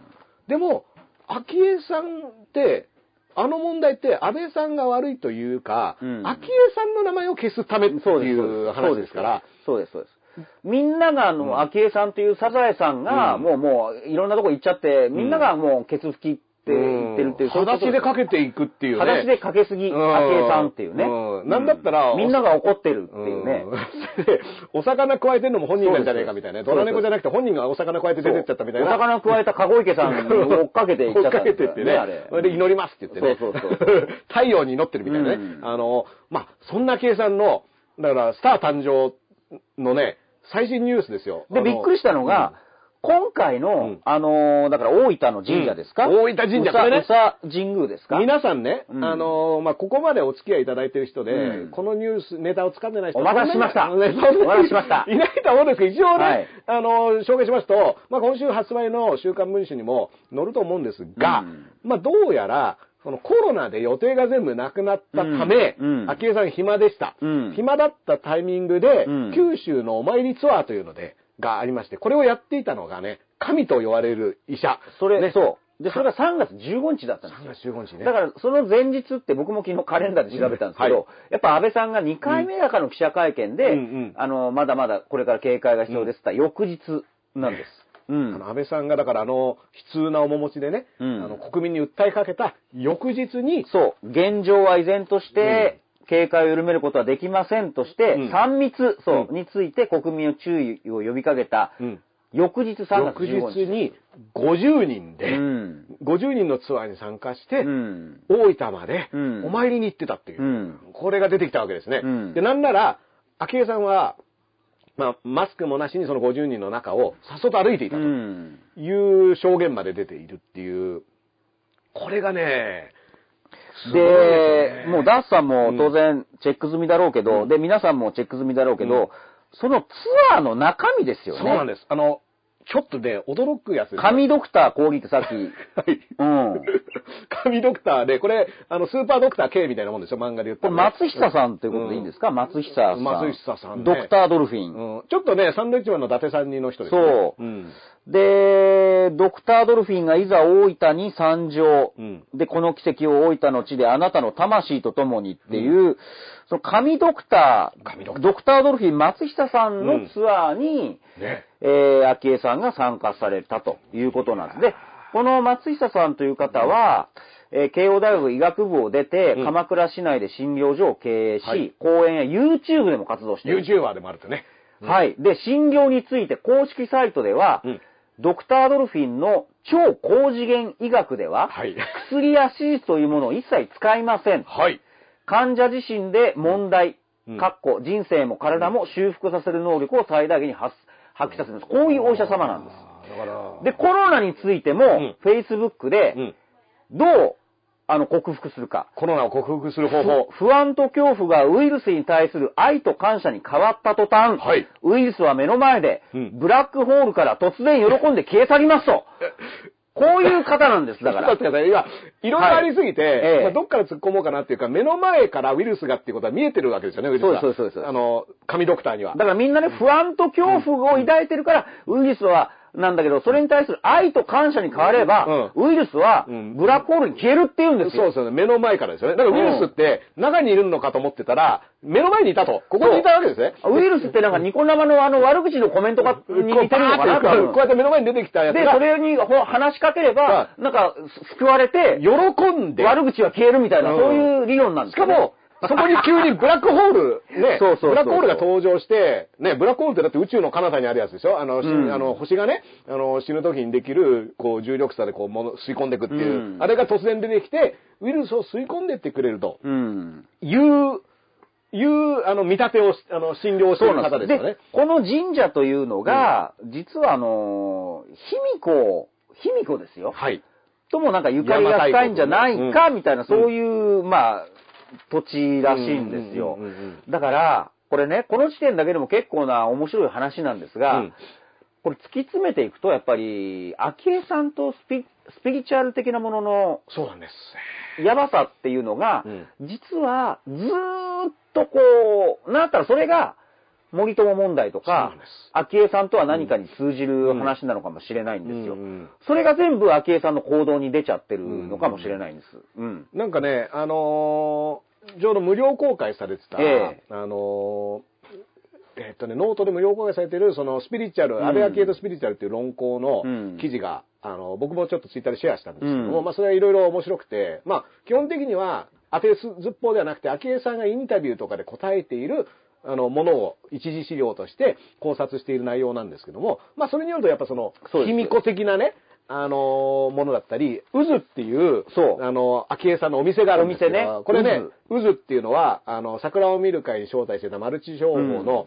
あの、えっ、と、読み方がね、48って書くね、うん。あの、会社の人との集合写真を撮った場所でもある、うん。渦っていう場所があるんですけど、それは雨の渦目っていう、うん。あの、から撮ったと。天のうずめってあれですか、あの、岩戸を踊ったとされてるあの女の、えっと、お踊った方ですよね。踊った方でしょうんうんだから昭恵さんはもしかしたら、そこと、なんか同化してるというか、うん。自分がもう踊って動けば、うん。活動すれば、うん。世の中に光が注ぐみたいまあな、そういうイメージで動いているっぽいんですよね。それやばいですね。やばいです。ね。だから今、いろんなところに動くってことですよね。そうなんですよ世の中に光をってことですよね。うんだから、うんまあ、あの、100歩ね、あの、1000歩ぐらい譲って、うん昭恵さんはそういう意識で悪気がないとうん。して、で、うんそのね、あの、記事の中で僕ね、面白いところが一個あって、僕よくね、あの、安倍晋三さんは、本当に安倍昭恵さんが大好きで、うんもう、もう、本当に愛しているんだと。これね、うん言うと怒る人いるんですよ。うんそんなね、いいもんじゃねえよみたいな言うけど、うんまあここは僕ね、あの、本当に安倍さん、安倍晋三さんって人は昭恵さんのことをもう大好きだと。うん。で、なんだったら3月13日の、うんその、もう3密の話もね、うんまあ、国民に向かって言ってるようだけど、うんそうじゃなくて、うん昭恵ちゃん、うん。気をつけてね。うん昭恵ちゃんだけは僕が守るからね。うん僕、心臓が昭恵ちゃんのことだけを考えてるからねっていう訴えをしてるに等しいと。うん心情的に。で、家帰った後ね、あの、心臓さんと昭恵さんで、まあ、あの、夫婦の会話っていうのがあって、これはもう、ん毎回もうね、ネタみたいに言ってるんですけど、まあ、昭恵さんに対してね、心臓さんが、今日も厳しい国民に向けてのね、あの、発言をしてきたけど、これは、もう、あの、君のために言ってるんだからねって言ってるのは、昭恵さんは、あ、そうなんだ、ありがとうって言って次の日大分行っちゃうみたいな。そうそう まあでも、昭恵さんは昭恵さんで自分が動かないと世の中が明るくならないっていう。で、その昭恵さんが、うん。その、何を宗教として信じてるのかっていうのに、その、安倍晋三さんはうん、どういった宗教を信じてるんですかっていう質問を西田亮介さんっていう人がね、あの、してるんですけど、うん。それに対して昭恵さんは、うん。なんか、毎晩、あの人は祈ってますって言うんですよ。なんか声に出してみ声に出して祈ってるって言ってて、で、え、それは何に対して祈ってるんですかって質問に対しては、わからない。うん。何かに対して祈ってるけど、何を言ってるかわかんないっていうのが昭恵さんのこの、うんだこれね、本当に二人の、うん。その、夫婦の部屋にいる光景が、安倍さんが何かを喋ってて、はい昭恵さんは一切それを理解してないってうんいう夫婦関係なんですよね。これは、かなりな、僕の、やっぱ安倍晋三さん、昭恵さん好きだっていう、あのー立場に立つとね、こんな悲しい話はないんですよえ、ずーっといろんなことを言ってんのが、なんか何言ってるかわかんないって横で思われてるわけでしょ？きついですよね。だからね、僕もね、もう一回、うん。その、2017年とかの、はい。森友のね、うの時が起きた時に、昭恵さんとは何かっていう新聞記事、スクラップしてるやつを、昨日、やっぱり、ちょっとこの番組のために、いろいろ読み直してきたんですけど、うんやっぱ安倍昭恵氏の思想とはっていうのが、はいこれ朝日新聞文化文芸欄で、あの、文芸欄記事になってますからね。で、やっぱりそれはスピリチュアルへの関心っていうのがあって、で、そもそも安倍さんの夫婦の共通点というのは、うんその、戦前の、その日本の伝統が好きと。はいはいはい。あともう一つ信仰。うんで、最近で言うと、だから今ダースさんが言った、その西田さんのインタビューのことなんですかね。神道が、あのーハマってると。うんうんで、戦前の強かった日本が好きっていう心情に、うんさらにスピリチュアルとエコロジーが入る。はい例えば、あの、タイマーっていうのもそうなんですよね。うんうんうんあれも GHQ が、うんぶ日本の文化を壊したから、うん日本の対話文化がなくなったんだっていうのが、やっぱそこに行くわけですよ。まあだからの全部繋がるの。はね、あの、うんその、大麻に関してはね、その、大麻畑でね、写真を撮っているのがよくネットでもシェアされてるんですけども、やっぱそういった観点で大麻に関しても、その、戦前の日本に戻るんだっていううん意志が強い方なんですよね。そで、その人が、う。で、戦前に戻るっていうのと、あと、その、エコ、エコロジーっていうとすごく、すプラスですけど、でもじゃあ日本の土着的なものってなると、そこにあの戦前の思想と土着的なものがつくと、やっぱ国家神道的なものになりますよね。なっていうね。ん。で、それがですね、閣議決定で詩人だとはいえ、うん。詩人になっちゃったとはいえ、まあ、周りがね、あの、ただのそこらのおばちゃんとして扱ってるかっていうと、うん。やっぱそんなことはないわけじゃないですか。うん。絶対そうですよ。うん。だから、あの、そういった意味でもその50人引き連れてね、うん。お参りに行く時の先頭立って歩いてたっていうし、この人が、その、首相夫人としてうん。いるっていうことの危険性っていうのは、危険性っていうかね、うん。あの、これはね、もう少しちょっと真面目に見た方がいいんじゃないかなと思いますね。だから本当にクラスター対策として、うん。あれだけ進出鬼没で、うん。私が行かないと日本が暗くなるっていうので、うん。照らしに行く、うん。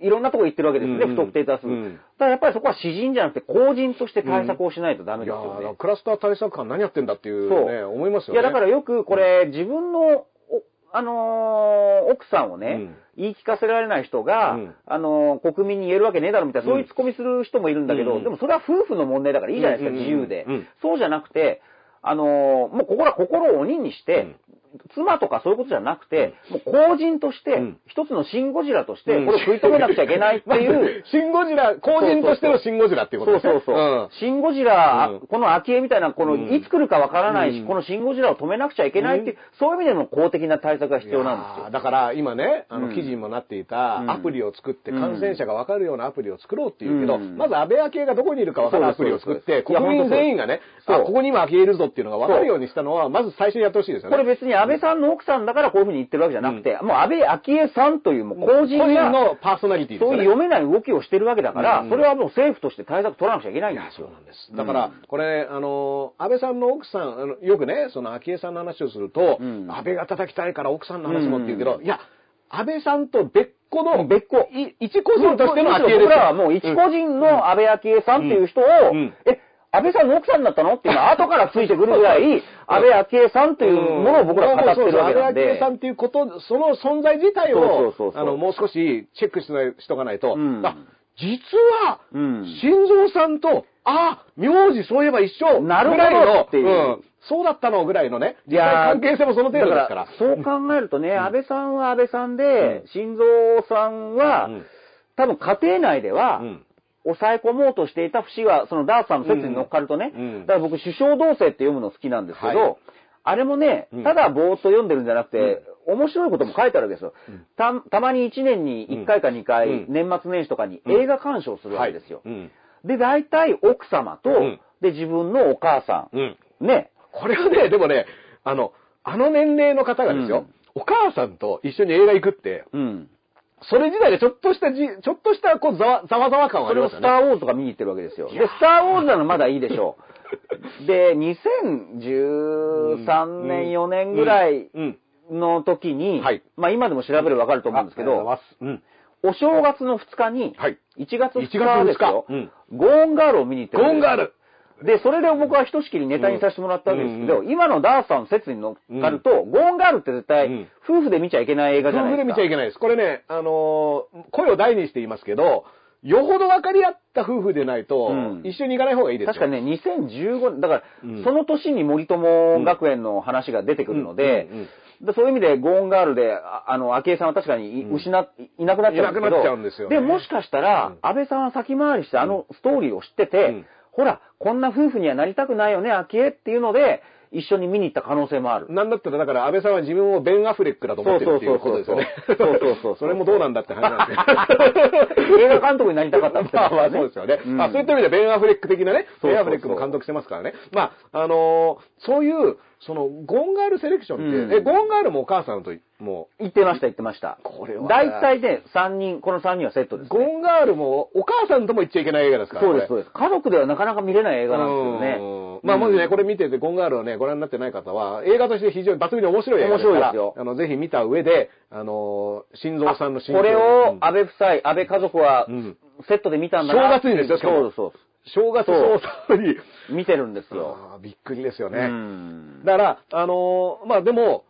その、なんだろう、昭恵さんに対してのね、うん。やっぱ安倍さんの本音っていうか、うん。これはね、やっぱもうそろそろ、うん。やっぱり知りたいなとは思いますよね。うん。うん。なんか、どね、こう、もうぶっちゃけてもいいよ、安倍さんって思いますもん。うん。あの、い聞いてあげるよ、つって。あうん。の、昭恵のことだったら、あの、国民全員がうん、昭恵のことだったら聞いてあげると思いますっていうね。だから逆にあれだけ、まあ奥さんが自由奔放でっていうのであれば、僕はむしろ女性の支持がうん安倍さんに上がってもいいと思うんですけどね、そういう意味で言うとね。うんだってあこれだけ自由な、うん、これだけ自由な夫婦関係なんだって、輝く、うん輝かせてますよね。新しい女性をねじゃないですか。ううんん。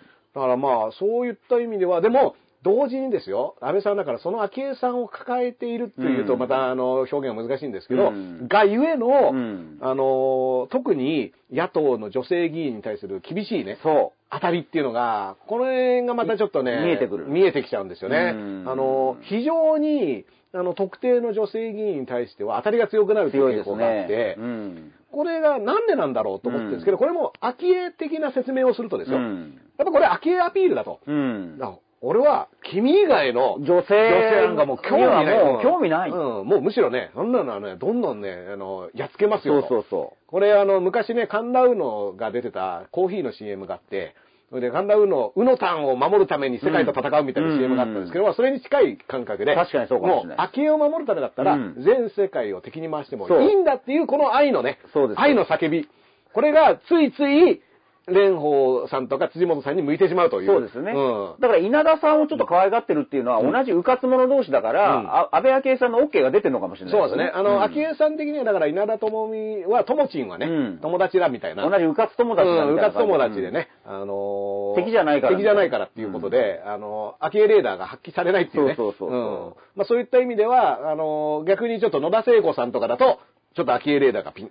野田聖子だと？みたいなそうなんですよ。感じがあるかもしれないいや、だからこの昭恵さん問題っていうのは、結局森友の頃から、ちょっとこうね、思想的なものがスピリチュアルも入って、うん。エコも入って、うん。で、神道が好きっていう、このヤバさっていう、うで、今回だってあのツアーについてっちゃうわけだから、もしかしたら自分を卑弥呼かなんかと間違えてんじゃないかっていう。間違えてる可能性がね、大いに出てくるのと。だからやっぱりこれも全部点と点でずっと繋がってるんですよ、昭恵さん。だから急にまた昭恵さんお花見でとか旅行行ってって、そこだけうん。を、あの、なんか言うのもいいんだけど、もっとなんでじゃあそういう行動をするのかっていうのは、もっといろんなマスコミがやるべきだと思う。だから、よくね、あのー森友なんか小さいことは、うん。加計学園なんかどうでもいい、桜を見る会なんて言うけど、よくよく考えてみると、森友っていうのは昭恵さんきっかけですよ。うん。で、加計事件は、昭恵さんの男たちの悪巧み写真がきっかけとも言えている。うん。で、桜を見る会に関してもね、うん。昭恵さんは自分の友達ガンガン招待して、うん。それで何だったら食事を出すサービスも、うん。自分の友達のうん。お店からやってもらっているっていう意味では、これ、安倍晋三問題っていうよりは、うんこうあ一個人として尊重して言えば安倍昭恵問題なんいや、ですよね。本当そうです、そうです、そうです。うん。だから、これ、あの、安倍昭恵問題としてちゃんと捉えとかないと。で、安倍さんは、なんだったらいろんな証言があるうん。中では、もともとのんぽりの、うんまあ割と気のいいお坊ちゃんで。お坊ちゃんですよそうね。。で、別にそんな思想とかそういったあの、学生時代もそんな目立ってなかったってね。うんなかった人が、まあ、なんかそういった、あのー色に染まったっていうのは、これは誰が染めたかって言ったら、いや、隣にいる昭恵さんなんじゃないの、うん。っていう意味では、うん。昭恵さん、これね、僕、おいしんぼって漫画があってね、おいしんぼって漫画は、あの、山岡四郎って新聞記者と栗田優子って新聞記者が、うん。あの、いろんな、あの、美味しいものを食べるって漫画なんですけど、同時にどんどん、その山岡四郎っていう人のステータスが上がっていくのは、実は横にいる栗田優子っていう奥さんが、うん。の野望がどんどん達成されていく物語で、この栗田優子はね、なんならね、副総理大臣とかね、うん。あの、貝原雄山とかと対等に喋るようになっていくんですよ。だから、本当に実は安倍晋三さんという方は、うん。本当に身の回りの、うん。これ、揶揄の意味で言うわけじゃない、お友達、ん。普通の意味のお友達に影響される、うん。本当にその、育ちのいい方なの育ちのいい人なんですよ。今、うん。ダースさんが安倍昭恵さんと知り合ってから変わった、ん。もうそれもあると思います。うん。で、もっと言うと、安倍さんって今言ったように、あの、過去のね、うん。いろいろノンフィクションとか、それこそ青木さんが書いたやつとかを読んでみると、全然ノンポリなんですよね。そうなんですよね。で、もちろんお父さん、うんね、安倍晋太郎さんの秘書をされてたけど、うんそこまでこう、なんか発信としては、別に強いものは残してなかった。うんうんで、あれが1993年かな、うんだからあの、選挙で初当選するわけじゃないですか。うんうん。むしろ、安倍さんが、これも、ややこしい言い方なんですけど、はい政治的発言うをん、はっきり強くするのは政治家になってからなんですよね。そうなんですよね。で、その時、誰、誰が、あの、安倍さんに影響力を残したかっていう、うん。政治家の仲間を見ていくともう亡くなったんだけど、うん。中川昭一さはい。んね、昭一さんでしたっけ？あの、同じ、ほら、酔っ払った酩酊会見。酩酊会見をだってあの時点ではあの人の方がうん。強い発信とリーダーシップで、あの右側の人の方ではそうなんです、若手有望株だったんですよ。うん。で、その人と組んで、うんえー NHK にもいろいろ、なんかいろいろね、で、殴り込んだのも、うん。それで、そのその時朝日新聞の記者がインターホン越しに取材したっていうのは、結局使えなかったみたいなね。うん。で、あと、拉致問題の解決っていうのも90年代以降、うん。急うんあのね、だからそこなんですよ。で、ぎ中川翔一さんっていうのも、若手研究会がも作って、うん。だから中川さんなんですよ、むしろ。ううん。ん。で、ちなみに中川さんの奥さんっていうのうん。が、これまたあの、いろいろ抱えている方でですね、うん。あの、よく、あの、ひ人とキスしちゃうっていう、うん。あの、濃厚接触者としてね、うん。あの、話題になっている方で、あの、それで地盤を引き継いでね、うん。選挙に出たはいいもののね、うん。あの、秘書とな、よろしくやってたみたいなうん。ことで、うん。あの、支持を失っていくっていう意味での、この奥さんっていうのはね、あの、欠かせない存在ですよね、うん。見方としてはね。ま、まあ、まあ、あの、本当に自分の身の回りのいる人にすごく影響を受けて、それをどんどん固めていく。うん。で、菅さんとかもまあ早めに出会うわけですけど、90年代、うん。えー中盤に多分その自民党の保守系の中でも新しい若手うのんグループを作ってるんですよ。そうですね。それが多政界分今のプリンスみたいなね。それがコアになって、うんで、そこで小泉さんが北朝鮮に行って、で、あの、直接ね、で、安倍さんもついてってるじゃないですか。で、そこで、えー、安倍さんの武勇伝というか、うんこのままでは引きか、黙っては引きさ、うんで、小泉さん進言したっていうんで、うんそこでやっぱりちょっとブレイクしたじゃないですか。うんそこなんですよね、源流ってね。僕でもね、だからあの時の安倍さんの動きっていうのが、うんその後に繋がっていったと考えると、うんまあ、あれがなければ、うん。もう少し平穏な人生をね、うん。そんなに、あの、よくいる自民党の二世議員の、なんか何やってるかわかんないようなね、感じで、こう、のんびり過ごせたのになっていう。だって、お父さんの安倍晋太郎さんってね、うん。もう90年代最初に亡くなっちゃいましたけど、その中では竹下、うん。安倍、宮沢の中で、で、外務大臣もやられて、うん。どちらかというと、ん。リベラル的な考えも取り入れて、弱者にもこう目を配るという、そういう、本当にいい意味の、なんか、なんかこう、品の良さがあった人ですよね、安倍晋太郎さんってね。自民党の、まあ言ったら、その次期首相候補、うん総裁候補として常に名前が上がるような人だったし、うんまあ、ある種の親分派でね、うんあの、懐が広い人と言われているんですけど。だから安倍晋三さん、ありがとうございます。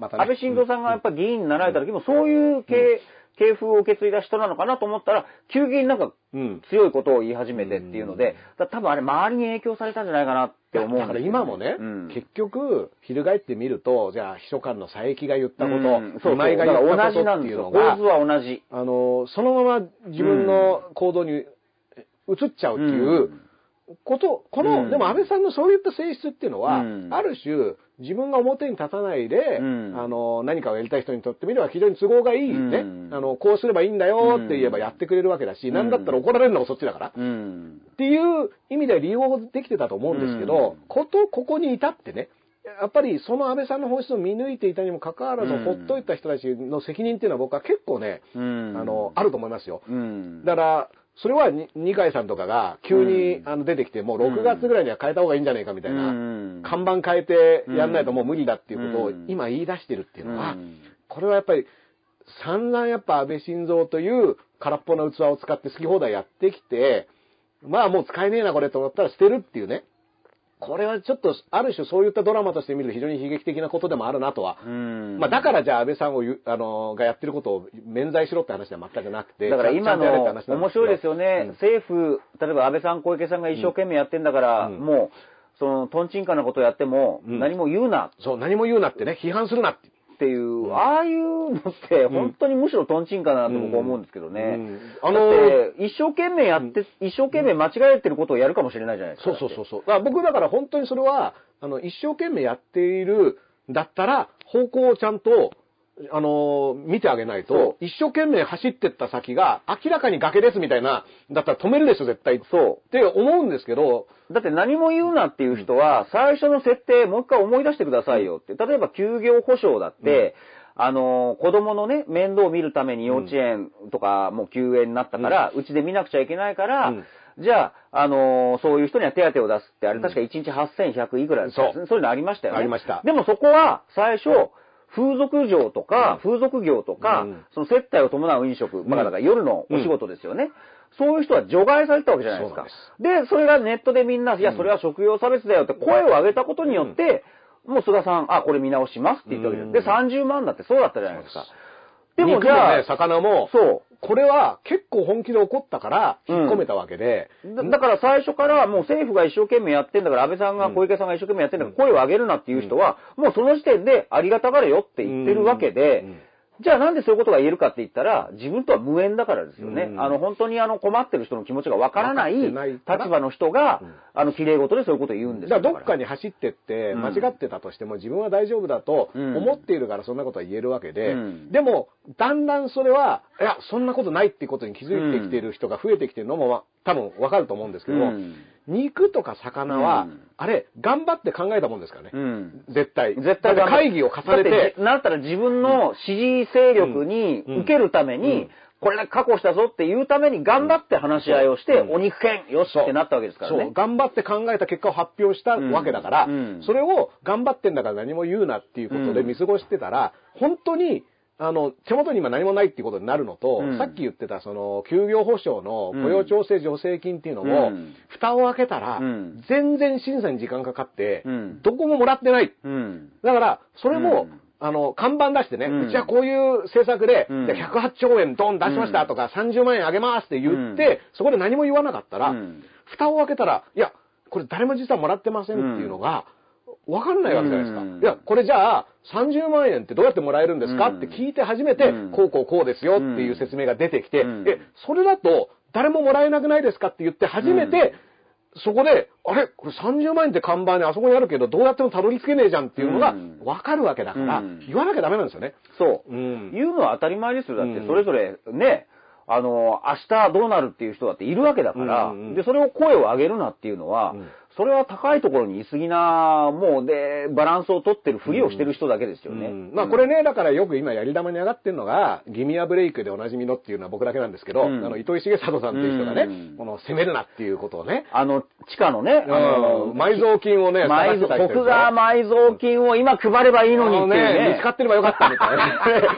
なんだったら埋蔵金探してるのも、あの糸井重里さんが今埋蔵金出してきて配り始めたらもう一躍ヒーローですよね。もそうそうそう。だから、攻めるな。なぜなら、埋蔵金が出ましたーって言ったらもうみんなわーってね。そうだったんですねみたいなね、あうん。の話になりますから、うん。そのもう僕は糸井重里さんに唯一今期待してるのは、分かってますよ。うん。ちゃんと埋蔵金掘ってるんですよねっていう、うんこれが、あの、うん。もう糸井重里さんがじ絶対ね、攻めるなって言ってる間にやっててほしいことですよね。だからこれってさっきの言葉で言うと、あのーインスタとかね、SNS 発信とか、首相官邸はすごくネットの意見をよく見てるっていう、うん。それはマイナスの分も含めて僕は言ったんですけど、逆にそれをプラスにする、利用利用する手もあって、はい。それが今のことなんです。うん。どうせ向こうは見てるんだから、うんうん。この政策おかしいよねっていうのは、声を上げたら向こうは見てるわけだから。うんで、どんどんどんどん変えてるじゃない。だからこの間の30万だって、世帯主以外が減ってもそれは適用されないっていうのが一回治りましたよねで。で、また昨日ひっくり返っちゃったんだけど、うんだからやっぱり、そこは言うのは僕は権利として当然だと思うんですよ。まあでも、これ10特に困ってる人万円の、あの、うん一律給付なんてうん言ってなかったら絶対実現しないなですよなってないなってない。で今、も上がってきたけど、うん。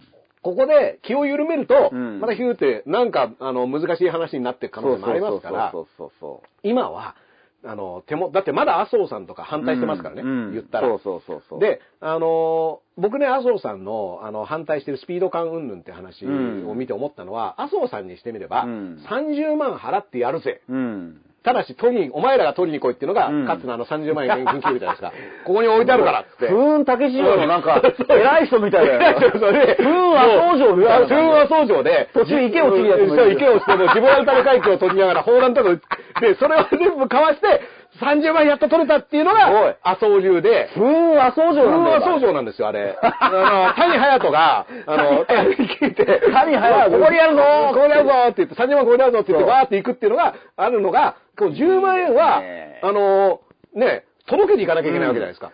財務省バックにね、風雲麻生城がいるわけ風ですよね。雲麻生城がドーンっていたのが、ほら、ここにお宝があるぞそうって。お前らっつって、そうそう。30万円欲しかったらここまで来いっていうのが、今までのやり方で、そうそうそう。で、そしたらスピード感は、要は、こ麻生さんにしてみればもう置いた時点でスピードは、うん。もう達成してるわけだけど、うんうんこれうん、10万円届けるってなると、うん。いちいち向こうの家まで行ってうん、渡さなきゃいけない。これはスピードかかるっていうのが麻生さんの説明じゃないですか。うん。だけど、いや、あの、すみません、風雲麻生城をクリアしたくないですっていうのを言わないと、うん。そうん。あのこれが、なんで風雲麻生城をやんなくちゃいけないんですかって、うんそれは普通に言うよねい。や、そうです。なんであの泥まみれにならなくちゃいけないんだ、こっちはとか。うん。